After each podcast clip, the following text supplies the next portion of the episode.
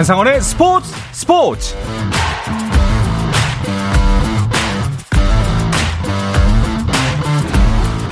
스포츠가 있는 저녁 어떠신가요? 아나운서 한상원입니다. 오늘 하루 이슈들을 살펴보는 스포츠 타임라인으로 출발합니다.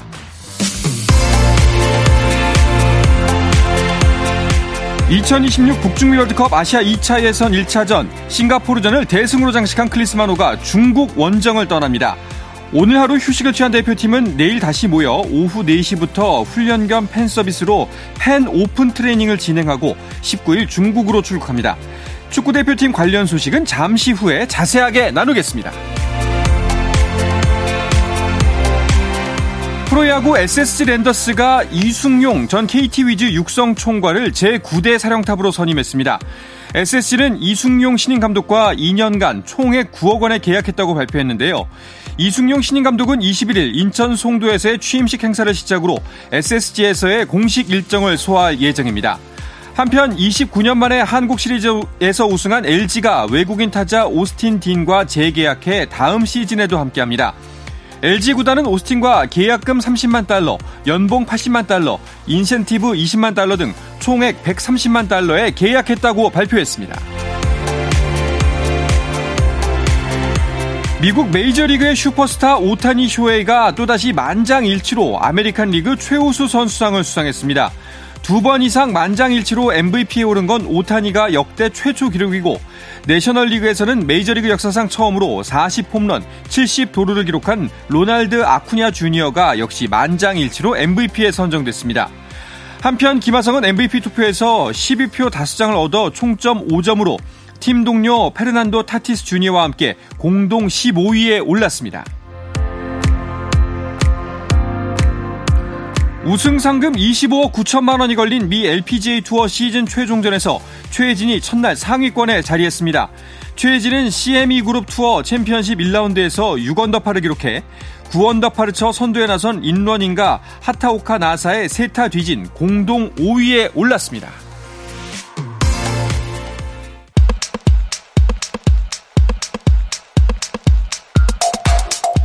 금요일 저녁 축구 이야기 축구장 가는 길 시작하겠습니다. 서우정 축구 전문 기자, 축구 전문 매체 히든케이의 류청 기자와 함께합니다. 두 분 어서 오십시오. 안녕하세요. 안녕하세요. 반갑습니다. 자 어제 있었던 경기였죠. 한국 축구 대표팀이 북중미 월드컵 예선을 아주 기분 좋게 시작했습니다. 네, 월드컵 2차 예선 첫 경기 싱가포르를 홈으로 불러들였는데요. 아, 물론 어려운 경기라고 선수들도 감독도 임모아 얘기했지만 음. 5대 0으로 완승하면서 첫 출발을 산뜻하게 했습니다. 네.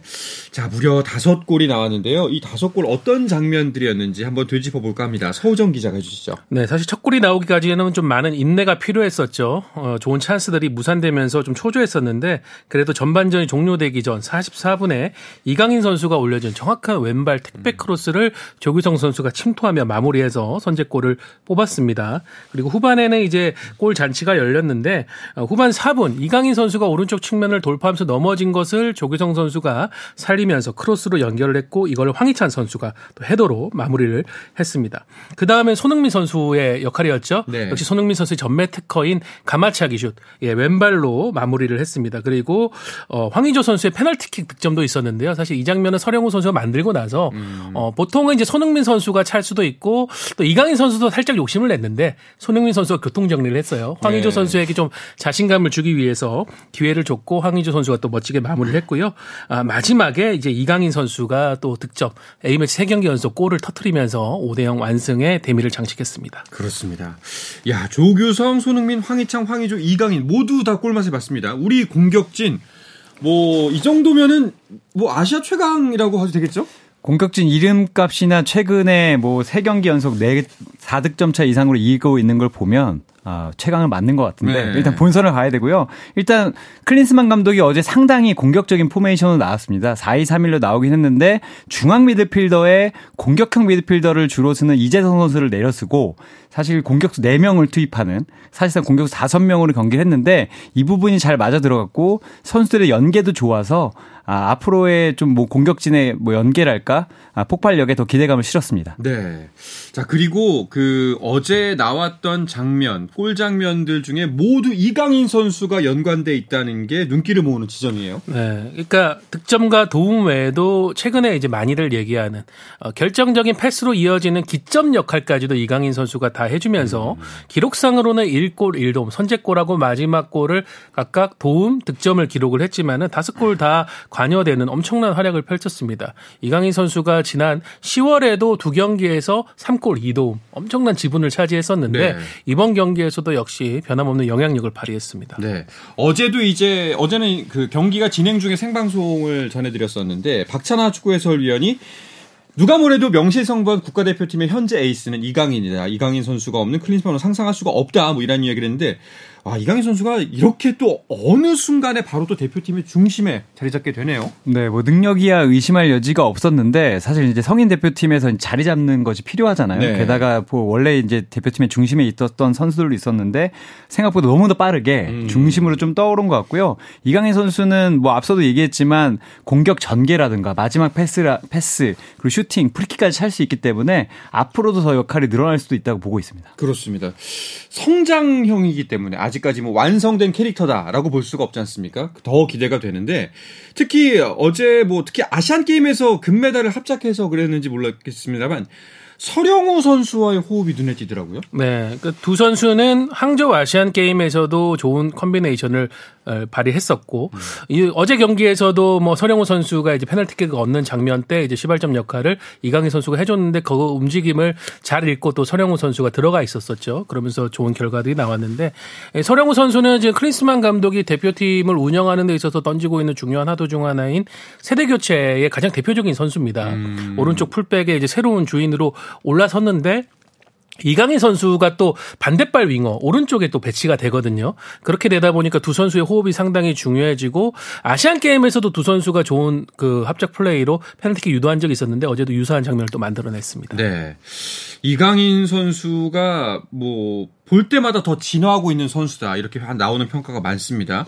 선수들 역시도 이런 생각에 동의하는 편인가요? 네, 뭐 선수들은 직접 뛰기 때문에 네. 저희보다 더 강하게 느낄 것 같은데 송민 선수가 말도 안 되는 재능이고 음. 어, 더 도와주고 싶은데 하지만 조금 더 이제 좀 기다려줬으면 좋겠다 이런 얘기를 했고요. 그 택배 크로스를 받아 이제 헤더를 연결했던 조기성 선수가 이강인 선수가 말한 그대로 됐고 아 사실은 이강인이 공이 거의 배달해 줬기 때문에 네. 골을 쉽게 넣었다 이런 얘기를 했는데 선수들도 이강인 선수의 능력에 아, 만족하는 눈치입니다. 두 분께서는 어떻게 보세요? 이강인 선수의 지금까지 성장세 그리고 앞으로의 모습을 뭐 조심스럽게 예측해 본다면 어떨까 싶은데요. 네. 그러니까 이제 대표팀에서도 그렇고 소속팀 뭐 지난 시즌 후반기에 마요르카나 올 시즌 파리 생제르맹 본인에게 지금 가장 잘 맞는 자리를 찾았다고 생각을 합니다. 음. 예, 오른쪽 측면하고 중앙을 자유롭게 오가는 이제 반대발 윙어의 유형이고 지금 대표팀에서는 그 자리에서 계속 모든 공격 루트가 폭발을 하고 있거든요. 그 부분을 찾아낸 게 이강인 선수의 성장에 더 큰 촉진제가 되는 게 아닌가 싶습니다. 어떠세요?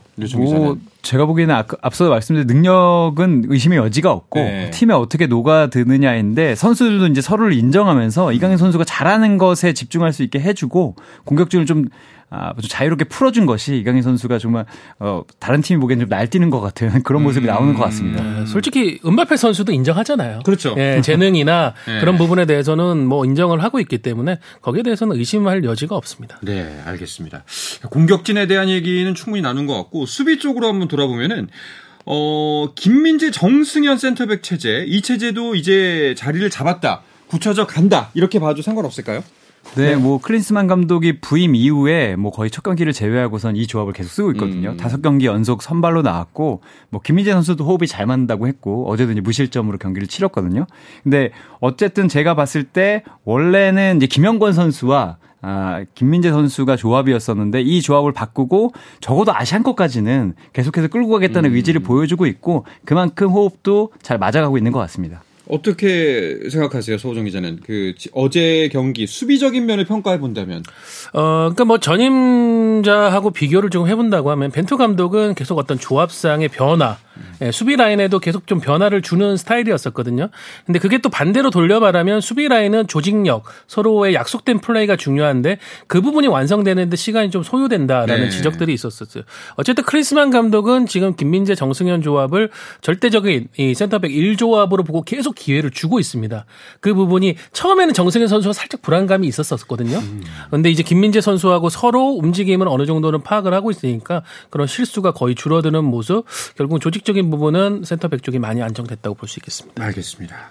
그런데 또 걱정되는 지점 중에 하나가 어제도 방송을 통해서 많이 말씀을 드렸습니다만 김민재 선수가 또 풀타임이었어요. 네, 그래서 또 풀타임을 뛰면서 김민재 선수의 뒤에 이제 혹사라는 얘기가 좀 따라다니는데 네. 어제도 풀타임을 뛰었는데 물론 문제는 없었습니다. 수비도 잘했고 원래 하는 대로 몸싸움, 뭐 패스 나가는 것까지 거의 완벽했고요. 또 김민재 선수는 그 뒤에 이제 질문을 받고서 그래도 쉬는 것보다 뛰는 게 낫다 라는 어... 이야기를 계속하고 있습니다.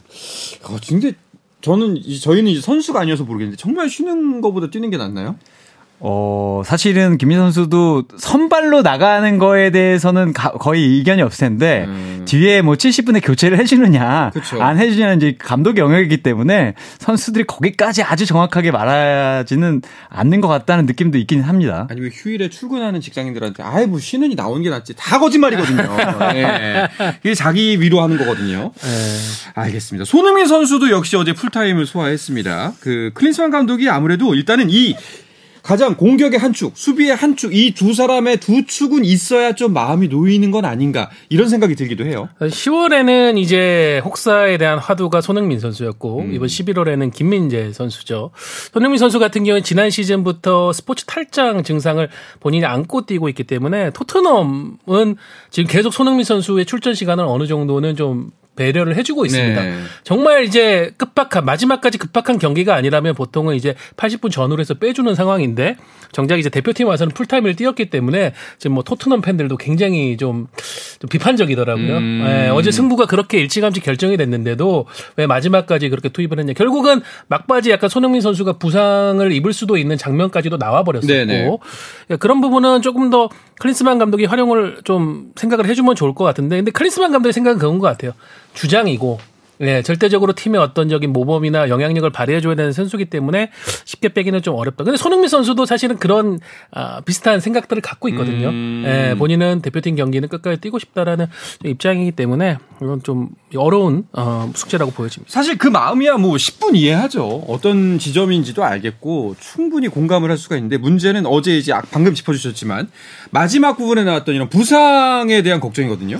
맞습니다. 손흥민 선수 어쨌든 뭐 한국 대표팀의 주축이고 토트넘에 잘 뛰고 있고 무엇보다 이제 아시안컵이 얼마 남지 않았거든요. 이제 지금 부상을 당하면 클리스만 감독과 우리가 이제 목표로 하고 있는 아시안컵 우승이 손흥민 선수 부상이 되면 좀 멀어질 수 있기 때문에 음. 이 부분이 좀 우려가 되는데 어 어쨌든 상대 팀에서 봤을 때도 손흥민 선수가 공격의 중심이니까 가면 갈수록 이제 거칠어지는 것도 같고 손흥민 선수는 또 나만 아픈 게 아니다라고 얘기했지만 보는 팬들 특히 이제 음. 국가대표 팬들이나 토트넘 팬들은 가슴이 철렁하는 장면도 몇 장면 그렇죠. 있었습니다. 월드컵 때만 해도 사실상 그 토트넘에서 부상을 입어서 왔기 때문에 그 모습 보고 얼마나 우리가 가슴 저리고 안타까워했습니까? 그렇죠. 김민재 선수 같은 경우에도 사실은 그 누적됐던 피로가 월드컵에서 종아리 부상으로 터지면서 그렇죠. 우리가 제대로 활용 못해서 그러니까 감독은 운영적인 측면에서 그걸 생각해야 되는 것 같아요. 소탐 대실하지 말아야 된다. 음. 네, 그 부분은 뭐 어쩔 수 없는 어, 불안감인 것 같습니다. 일단은 뭐 팬들 그리고 이제 축구 관계자들이 계속해서 좀 주의를 환기시켜야겠죠. 있죠. 이런 부분이 있으니 충분히 좀 고려를 했으면 좋겠다라는 제기를 계속 해야 될 것 같습니다. 어제 경기 같은 경우에는 사실상 이제 싱가포르이 어, 피파 랭킹 155위, 우리나라가 24위이기 때문에 뭐 승리에 대한 걱정보다는 경기 내용을 어떻게 꾸려가면 좋을 것인가에 좀 더 집중해서 봤었습니다. 또 싱가포르 대표팀 같은 경우에는 좀 어, 특이할 만한 지점이 싱가포르 대표팀 유니폼을 입은 우리나라 이름을 가진 선수 송희영 선수가 뛰었기 때문에 이 선수가 또 얼마나 잘해줬으면 좋을까 이런 기대감을 살짝 갖게 가졌던 것도 맞거든요. 네, 네. 맞습니다. 이 한국계 싱가포르인이죠. 송희영 음. 선수인데 어, 이 선수가 클럽 레벨에서도 ACL에서도 한국 팀들을 상대로 골을 넣으면서 음. 주목을 좀 받았어요. 그리고 명상부한 지금 싱가포르 에이스인데 어쨌든 경기는 조금 싱겁게 끝이 났고 오히려 좀 화제가 된 것은 끝나고 이제 송현 선수와 이제 손흥민 선수의 뭐 유니폼 교환이라던가 네네. 싱가포르 선수들이 한국 선수들과 뭐 단체로 사진을 찍는다든가 음. 이런 부분에 송현 선수가 좀 매개가 돼서 좀 관심을 더 끌었던 것 같습니다. 자, 줄 서세요. 이런 거 하고 이렇게 예, 순서대로 같이 사진 찍고. 송의영 선수가 그 K리그에서 뛰고 싶다. 이런 생각을 밝혔다고도 하는데 이런 길이 열릴 수 있는 가능성이 네. 있나요? 사실은 이제 K리그 무대에서 기회를 얻지 못했기 때문에 이 선수가 이른 나이에 이제 동남아 무대 네. 싱가포르로 향해서 지금 어떻게 보면 역으로 이제 성공을 한 케이스긴 한데 작년에 챔피언스 리그 조별 리그에서 이제 대구하고 같은 조에 속했었는데 좋은 활약을 펼쳤습니다. 그러면서 K리그 팀들의 관심을 받았고 제가 알고 있기로는 대구 FC라든가 수원 FC 같은 팀에서도 구체적인 관심을 보였던 걸로 알고 있거든요. 오. 근데 뭐 이정류 문제라든가 이런 부분들이 아, 좀 복잡해지면서 송우영 선수는 이제 다른 선택을 했는데 어 뭐 계속 관심들은 있는 것 같아요. 송영 선수 가, 갖고 있는 측면에서의 저돌성, 음. 파괴력은 어느 정도 인정을 받고 있기 때문에 또 기회가 열려서 역으로 온다면. 근데 이렇게 되면은 과연 송영 선수를 아세안 커터, 네. 네, 동남아 커터로 생각을 해야 되는지도 이게 좀 재미난 화두가 될 것 같습니다. 그렇네요. 알겠습니다. 자, 이렇게 여러 이야기들을 남기고 북중미 월드컵 2차 예선 첫 번째 경기가 마무리가 됐습니다. 두 분의 총평, 음, 점수로 들어보도록 하겠습니다. 100점 만점에 몇 점을 주실 수 있으세요?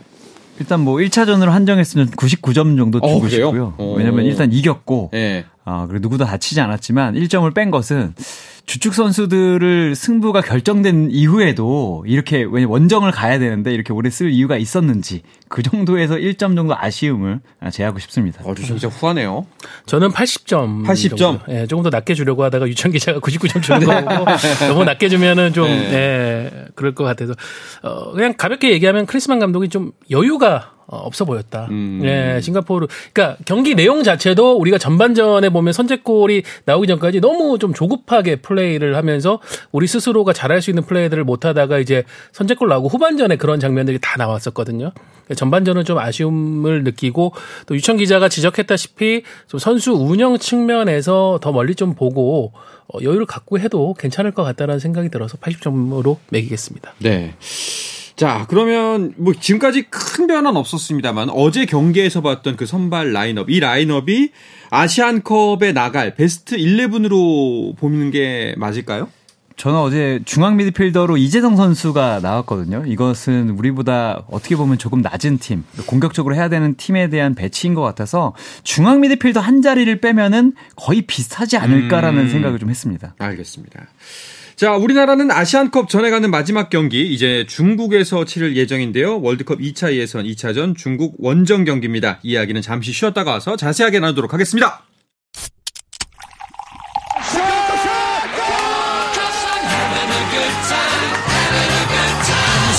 치열한 하루를 보낸 당신과 함께 마시는 짜릿한 스포츠 한 모금. 매일 저녁 8시 30분 한상원의 스포츠 스포츠. 금요일 저녁 축구 이야기 축구장 가는 길 듣고 계십니다. 축구 전문 매체 히든케이의 류청 기자, 서우정 축구 전문 기자와 함께하고 있습니다. 자, 이제 클린스만호는 중국 현전으로 넘어가서 원정 경기에 나섭니다. 이 경기의 가장 큰 변수는 아무래도 중국 현지라는 점이겠죠? 네. 그러니까 지난 항저우 아시안 게임 때도 비슷한 이제 걱정들을 했던 것 같아요. 그랬었죠. 중국 일단 팬들의 열정 자체는 뭐 중국은 세계 최고의 축구 팬들을 갖고 있기 때문에 이미 또 이 경기 역시 매진이 됐다는 얘기가 지금 음. 전해졌거든요. 어, 그런 어떤 일방적인 분위기 속에서 예를 들면 그 분위기에 판정이 또 휩쓸릴 수도 있다. 그렇죠. 지금 왜냐하면 월드컵 2차 예선에는 VAR이 동원되고 있지 않거든요. 어, 제 열렸을 때 싱가포르전 때도 사실은 전반전에 우리가 선제골 넣기 전에 어, 골망을 흔들었을 때 맞습니다. 약간 오프사이드에 대한 오심으로 추측이 되는 장면도 나왔었거든요. 하지만 이제 VAR이 없다 보니까 온전히 부심과 주심의 판단에만 음. 의존을 해야 되는데 이제 그런 것들이 조금 걱정이 되는데 근데 또 아시안 게임 때를 결국 돌아보면은 지금 한국과 중국의 전력 차가 과거에 이런 변수들이 좀 한두 골 차에 영향을 미칠 정도로 좁, 음. 좁았던 시기에 비하면 전력차 좀 많이 벌어져 있기 때문에 저는 그렇게까지 절대적인 변수는 아닐 거라고 봅니다. 네. 중국도 어제 태국과 경기를 가졌었죠. 1대 0으로 뒤처지다가 이제 2대 1로 역전승을 했습니다. 그래서 기세가 많이 올라와 있는 상태일 것 같아요. 맞습니다. 뭐 역전승을 했기 때문에 중국이 바라고 있는 월드컵 본선 진출에 대한 음. 꿈이 조금 더 올라갔을 것이고요. 어, 그리고 중국은 한국보다는 대표팀에 조금 더 많은 시간과 열정을 쓸 수 있는 팀입니다. 왜냐하면 지금 리그 자체도 어, 대표팀에 맞춰서 운영되고 있고 어. 23세나 22세 규정도 없애면서 대표팀 현재 주축들에게 이제 시간을 좀 많이 주고 있거든요. 음. 그런 걸 봤을 때 뭐 우려할 만한 부분이 분명히 있지만 서정 기자도 얘기했지만 예전만큼 중국 축구가 그러니까 2000 우리를 괴롭히고 원정감에 우리를 잡을 정도의 실력으로 봤을 때는 그때보다는 좀 떨어져 있기 때문에 어. 이 기세만 좀 조심하고 선제골만 넣는다면 큰 문제는 없을 것 같습니다. 그렇군요. 혹시 태국전을 보셨는지 모르겠는데 그, 그 경기에서 나타났던 중국의 전력은 한 어느 정도로 평가가 되나요? 네, 이 경기는 이제 태국 방콕에서 열렸던 중국 입장에서 원정 경기였거든요. 전반 23분에 태국이 선제골을 넣었습니다. 네. 샤라의 유엔이 골을 넣어서 선제골을 넣고 1대 0으로 끌고 가면서 또 충격, 중국은 또 충격적인 패배를 기록하는 게 아닌가 싶었는데 6분 아, 만에 어, 중국의 에이스죠. 우레이 선수가 동점골을 넣었고 후반에 투입된 왕샹 위안이 역전골을 넣으면서 2대 1로 승리를 했습니다. 중국은 지금 우레이 탄농 이 최전방 공격수 조합을 짜고 있고 수비 쪽은 뭐 베테랑 장림펑이라든가 또 이제 어 떠오른 유망주 수비수죠. 주천재 이런 선수들이 음. 활약을 하고 있는데 좀 수비 쪽은 안정감 위주의 베테랑 골키퍼도 뭐 얀중린 골키퍼 같은 경험 많은 선수들을 세우고 있고요. 어 전체적으로 좀 뭐 밸런스적인 부분은 어 벌려 간격이 많이 벌어져 있다는 느낌이 들어가지고 확실히 중국이 예전보다는 전력이 떨어졌다는 느낌을 줬습니다. 그렇군요. 말씀하셨던 것처럼 객관적인 전력에서는 우리가 한참 앞서고 있죠. 맞습니다. 36차례 맞붙어서 22승 12부 2패를 기록하고 있는데요. 아, 2010년에 동아시안컵에서 한 번 졌었고, 음. 아, 2018 월드컵 갈 때 3차에서는 원정 경기에서 한 번 졌었거든요. 아, 그거 이후에는 한국에서 거의 진 기억이 없습니다. 그래서 객관전력에서 앞서 있고요. 클린스만 감독도 얘기했듯이 수비적으로 분명히 나올 것이고 음. 우리가 선제골만 넣는다면 이런 빗장들이 빨리 풀릴 테니까 그게 가장 관건으로 보입니다. 네. 그리고 중국이 우리보다 좀 더 유리한 점이라고 한다면은 일단은 중국 대표팀은 거의 대부분이 국내 리그에서 뛰고 있는 선수기 때문에 컨디션 조절이 훨씬 더 수월하지 않을까. 요 부분이 조금 걱정이 됩니다. 네, 이번 소집 명단 24명 중에서 단 한 명만이 유럽 무대에서 뛰고 있습니다. 어, 수비수의 우샤오총 선수인데 이 선수가 터키 2부 리그에서 지금 뛰고 있고 네. 나머지 선수들은 다 국내파. 그러니까 우레이 같은 경우에도 스페인 무대에서 활약을 했지만은 결국 뭐 코로나 상황에 즈음하면서 이제 국내 로 들어왔고 중국 축구가 전체적으로 과거보다는 활력이 떨어지면서 유럽에 진출하는 그런 도전 의식도 좀 많이 가라앉은 상황입니다. 근데 이게 역으로 얘기해 주신 것처럼 국내파 선수들이 많다 보니까 어, 조직적인 준비를 할 수 있는 시간이라든가 그렇죠. 경험 면에서는 또 유리한 측면이 있을 수 있습니다. 오히려 아마 다음 주에 있을 중국과의 경기에서 가장 큰 영향을 미칠 부분은 아무래도 이제 중국 하면은 거친 몸싸움 그리고 그 경기장의 압도적인 분위기 이 두 가지가 아닐까 싶어요. 맞습니다. 그 기세면에서 좀 밀리지 않아야 될 것 같고 음. 분명히 이제 거친 경기가 나올 수밖에 없습니다. 한국을 잡고 앞서 말씀드렸듯이 아시아에서 가장 이름값이 높고 최근에 발끝도 날카로운 선수들을 막으려면 거친 경기가 나올 수밖에 없는데 부상을 좀 주의해야 될 것 같고요. 어쨌든 중국은 우리보다 체력적으로 조금 더 좋을 수 있는 상황이기 때문에 네. 이 부분을 적절히 아, 좀 사, 이용하고 우리의 장점을 넣기 위해서는 계속 말씀드리지만 한 골이면 될 것 같습니다. 음, 네. 일단 시작이 어떻게 경기가 첫 단추가 끼워지느냐 그 이후부터는 이렇게 수월하게 갈 수 있다 이런 예측인 것 같네요. 알겠습니다. 다른 조 상황도 궁금한데요. 큰 이변은 없었던 모양이에요. 네. 그러니까 보통은 포트 1에 속한 강팀들이 대부분 첫 경기에서 대승을 거뒀고요. 한국, 일본, 호주, 사우디 모두 뭐 4골 차 이상, 뭐 호주 같은 경우에 7골을 넣으면서 와. 아주 순항을 했습니다. 다만 좀 특이할 점은 이제 북한이 시리아에 패배를 했는데요. 북한도 최근에 다시 이제 국제 스포츠 무대에 등장을 하고 있죠.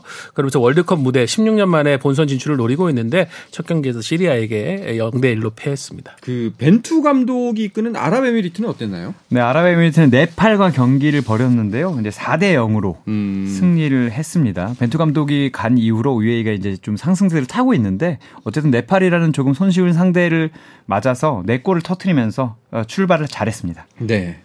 그 이제 A 대표팀 형님들 A 매치에는 소식이 가려져 있지만 그 17세 이하 월드컵도 지금 인도네시아에서 진행 중입니다. 우리 팀 현재 상황은 어떤가요? 네, 변성환 감독이 이끌고 있는 17세 이하 대표팀 또 많은 기대를 모았는데 지금 조별리그 1, 2차전 미국과 프랑스에게 모두 패해서 지금 음. 조 3위로 처져 있는 상황입니다. 그러니까 경기 내용은 나쁘지가 않은데 결국은 결정을 짓는 부분 마지막 집중력적인 부분에서 아직 어린 선수들이 채 여물지 않은 모습들을 좀 보였던 것 같아요. 네, 한국은 지금 미국과 프랑스가 나란히 두산이 2승을 거둔 상황이기 때문에 조 2위에는 진입을 할 수 없고 네. 조 3위로서 16강 진입을 한번 노려야 됩니다. 그렇습니다. 아직 16강에 희망이 남아 있긴 하니까요. 끝까지 우리 17세 이하 대표팀 응원해 주시면 좋을 것 같고요. 대표팀 이야기는 이쯤에서 마무리를 해볼까 하는데요. 꼭 하고 싶은 이야기가 한 가지 있어서 오늘 두 분께 좀 여쭤보려고 합니다. 얼마 전에 은퇴식을 한 제주의 골키퍼 유현수 선수 이야기를 좀 더 알리고 싶다 이런 생각이 들었어요. 네, 유현 선수가 2020년에 이제 제주에 입단을 해서 이제 아홉 음. 경기를 뛰고 앞으로가 더 이제 전도가 유망하다라는 네. 평가를 받은 골키퍼인데 이 선수가 이제 지난해 10월에 음주운전 차량에 교통사고를 당하면서 이제 큰 아. 부상을 당했습니다. 결국에는 치료와 재활을 통해서 복귀를 꿈꿨는데 하반신 마비가 이제 풀리지 않으면서 어, 얼마 전에 이제 은퇴를 선언했고요. 어, 은퇴를 선언했지만 뭐 앞으로도 장애인 스포츠를 열심히 해보겠다 라고 말은 했습니다. 근데 다만 그걸 보는 이제 팬들이나 동료들의 좀 마음이 많이 아픈 상황이라서 유현 선수에게 좀 관심이 많이 쏠리고는 있습니다. 뭐 이게 안타까운 부상이라고 말할 수도 없고 정말 어이가 없고 음주운전 사고로 이런 일을 당했다니 어서 뭐 보상받을 길도 없잖아요. 그렇죠. 유현수 선수의 꿈이 이제 마지막 최근에 제주에서 은퇴식을 열어줬는데 다시 좀 뛰어보고 싶었다라는 그 음. 얘기를 했거든요. 좀 더 안타까운 거는 이제 그 가해자 측에서 어, 사과 한번 제대로 하지 아. 않았다. 그리고 기소도 어떻게 보면은 좀 검찰 쪽에서 이걸 가볍게 보고 잘못 기소하다 보니까 지금 좀 상황이 복잡해져서 선배인 구자철 선수가 좀 법률적인 지원을 해주면서 네. 다시 재기소에 나서면서 이 문제를 바로 잡으려고 하고 좀 제주 팬들도 좀 서명 어, 활동들을 하고 있습니다. 네. 다시 제대로 좀 조사를 해달라고 하는 그러면서 이제 유현수 선수에 대한 부분이 안타까운데 또 더 많이 알려졌습니다. 아, 이게 참 25밖에 안 된 선수가 이런 일로 은퇴를 한다는 게 정말 너무나 슬프고 안타까운 일인데 앞으로 장애인 스포츠 무대에서도 활약하고 싶다는 의지를 피력을 했으니까 꼭 기억, 유현수라는 이름 석자 기억해 주시고 계속해서 이 선수가 등장할 때마다 큰 응원을 보내주셨으면 하는 바람입니다. 그리고 정말 이제 또 연말이지 않습니까? 분명히 저녁 자리도 많고 술 약속도 많을 텐데 음주운전은 절대로 안 된다는 거 이번 방송을 통해서 다시 한번 강조해 마지 않습니다. 자, 오늘은 이야기를 끝으로 이번 주 저녁에 금요일 저녁에 축구 이야기 축구장 가는 길에 마치도록 하겠습니다.